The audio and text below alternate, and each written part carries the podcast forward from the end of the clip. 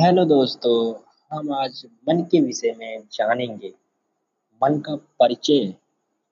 मैं मन हूँ, मेरा अस्तित्व उतना ही पुराना है जितना कि यह ब्रह्मांड और मनुष्य के अस्तित्व से लेकर उसके जीवन के तमाम उतार चढ़ावों तक का मैं ही एक साक्षी हूँ। या यह कहूँ कि एक मेरे कारण ही यह मनुष्य अस्तित्व में है तो भी गलत नहीं होगा। हर मनुष्य चौबीसों घंटे मुझसे ही चलायमान है। उसके जीवन के तमाम उतार चढ़ाव, उसकी तमाम सफलता, असफलता या उसके सारे दुख व सुखों का मैं ही सबसे बड़ा महत्वपूर्ण और मूलभूत कारण हूँ। मज़ा यह है कि अपने अस्तित्व के इतने वर्षों बाद भी यह मनुष्य मेरे बारे में पूरी तरह अनजान है। और सच कहूँ तो यही उसके तमाम दुखों व उसकी असफलताओं का मूल कारण है। आज इतने वर्षों बाद मेरी करुणा ही मुझे अपने अस्तित्व, अपने कार्य प्रणाली तथा अपने प्रभावों के बारे में चर्चा करने को मजबूर कर रही है। लेकिन कोई भी चर्चा छेड़ने से पूर्व मैं एक अति सोचनीय विषय की ओर आपका ध्यान आकर्षित करना चाहता हूँ। सोचो, मनुष्य जीवन का ध्येय क्या है? एक वाक्य में कहूँ तो शायद आनंद और सफलता। निश्चित ही मैंने भी देखा है और आपने भी गौर किया होगा कि हर कोई अपनी ओर से आनंद व सफलता पाने के प्रयास में चौबीसों घंटे लगा ही रहता है और ऐसा आज से नहीं, मनुष्य अस्तित्व में आया है, तब से चला आ रहा है। यह यह भी स्वीकारना होगा कि हर बीते युग के साथ मनुष्य की बुद्धि का विकास ही हुआ है। और यह मैं ऐसे ही नहीं कह रहा, अपना जीवन संवारने हेतु उसके लगातार किए प्रयासों के परिणाम हमारी आँखों के सामने है ही। पेट भरने के लिए जंगली फल, फूल व कच्चे मांस खाने वाले मनुष्य ने आज खान पान की लाखों स्वादिष्ट व पौष्टिक वानगियों इर्दाद कर ली है। जंगलों में रहकर हर ऋतु का कोप भोगने वाले मनुष्य ने आज धूप व ठंड से पूरी तरह रक्षा करने में समर्थ घरों का निर्माण कर लिया है। वहीं पेड़ के पत्ते पहनकर घूमने वाले इस मनुष्य ने आज अपनी सुंदरता निखारने हेतु हज़ारों ला, तरीके के रंग बिरंगे पोशाकों का निर्माण भी कर ही लिया है। यही क्यों? अकेले अकेले व सिर्फ़ अपने लिए जीवन वाले मनुष्य ने समाज व तथा सामाजिक सोच का भी विकास किया है। आज आपने अथक प्रयासों से उसके पूरी धरती को एक कर दिया है। और इसका सबसे बड़ा परिणाम तो यह आया कि आज का मनुष्य अब सिर्फ़ अपनी ही नहीं, पूरी मनुष्यता की भी चिंता करने लगा है। आज करोड़ों मनुष्य व लाखों समाज सेवी संस्थाएँ मनुष्यों के उद्धार हेतु लगी हुई हैं। हज़ारों लाखों अनाथालय से लेकर विकलांग गृह व अस्पताल से लेकर बाल क्रीड़ा केंद्र तक बनाए गए हैं। मनुष्य के साथ अन्याय न हो, इसलिए कानून व न्यायालय भी बनाए गए हैं। साथ ही मनुष्य सुखी हुआ आनंदित रहे, इस हेतु अनेक धर्मों व धर्म ग्रंथों की भी रचनाएँ की गई है। मनुष्य की मानता के अनुसार इस धरती पर उसके उद्धार हेतु हज़ारों अवतरित पुरुष व भगवान भी आए हैं, और उनकी सोच सही माने तो पढ़ने सॉरी आगे भी आते ही रहेंगे। यही क्यों? मनुष्य के उद्धार हेतु हज़ारों विधियों व पूजाएँ भी दुनिया भर के धर्मों व उसके धर्म गुरुओं ने सुझाई ही है। इधर मनुष्य तो हर पल, हर हाल अपना उद्धार चाहता ही है। सो देखते ही देखते आज की पूरी मनुष्यता धार्मिक व पूजा पाठ करने वाली हो गई है। और यह कम पड़ रहा था तो विज्ञान ने मनुष्य को सुखी व आनंदित करने का बीड़ा उठा लिया। फिर तो मनुष्य जाति के इतिहास में श्रेष्ठ बुद्धिमानों की फौज ही उसमें लग गई। इन्होंने वह क्रांति ला दी कि जहाँ आज से सिर्फ़ 200 वर्ष पूर्व, दस तक में गरीबों, पाँच बच्चे पैदा होते ही मर जाते थे। वहीं देखते ही देखते विज्ञान ने यह संख्या दो प्रतिशत के करीब पहुँचा दी है। मनुष्य के बेहतर स्वास्थ्य के लिए न सिर्फ़ ब्लड टेस्ट खोजा गया, बल्कि उसकी अधिकांश बीमारियों का इलाज भी खोज लिया गया। यही नहीं, हार्ट से लेकर नी ट्रांसप्लांट तक की बड़ी सर्जरी भी विज्ञान ने आसान व आम कर दी है।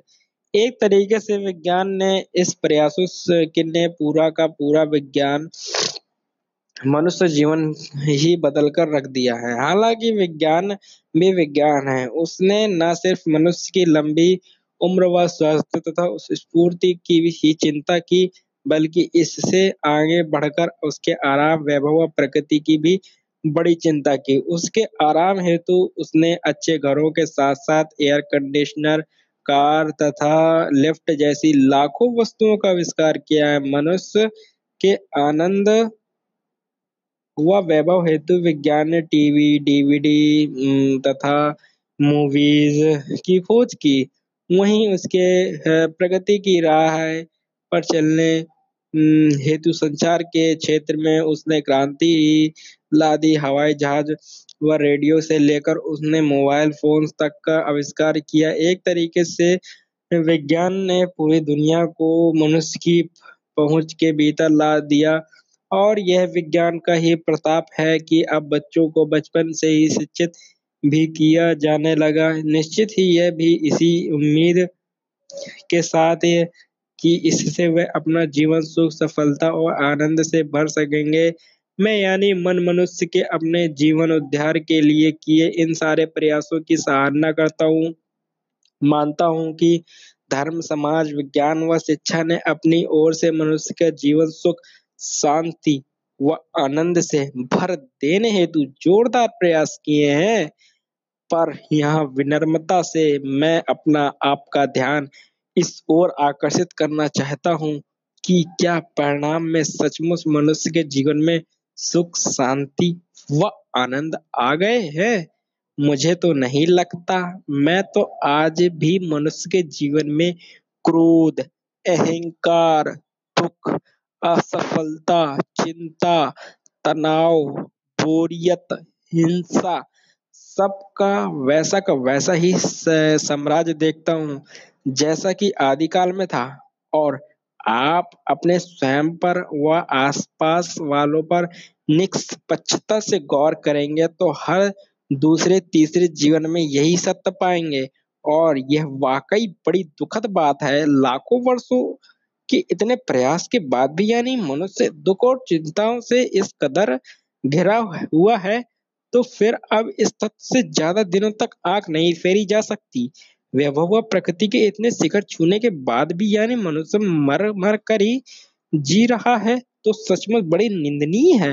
अब चाहे जो हो, पर हकीकत यही है। और इस हकीकत पर गौर करने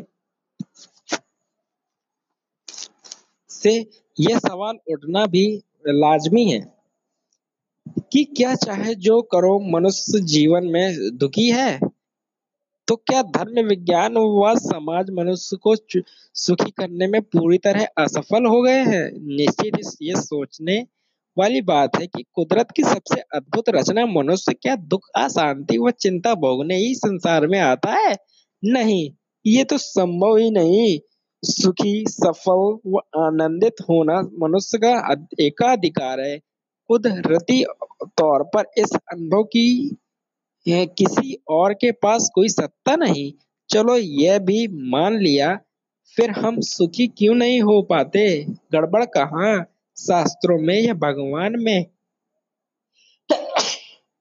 सॉरी गाइस विज्ञान में ये समाज में, ये फिर हमारे होने के ढंग में। अभी बताता हूँ, दरअसल मनुष्य के भीतर उठने वाले इन सारे भावों का ताल्लुक सिर्फ़ मन, यानी मुझसे है। और गौर से समझा जाए तो मनुष्य के पूरे जीवन का बागडोल उसके भावों के अधीन है। और इस लिहाज से देखा जाए तो मैं सीधे तौर पर मनुष्य जीवन की परम सत्ता हुआ कि नहीं?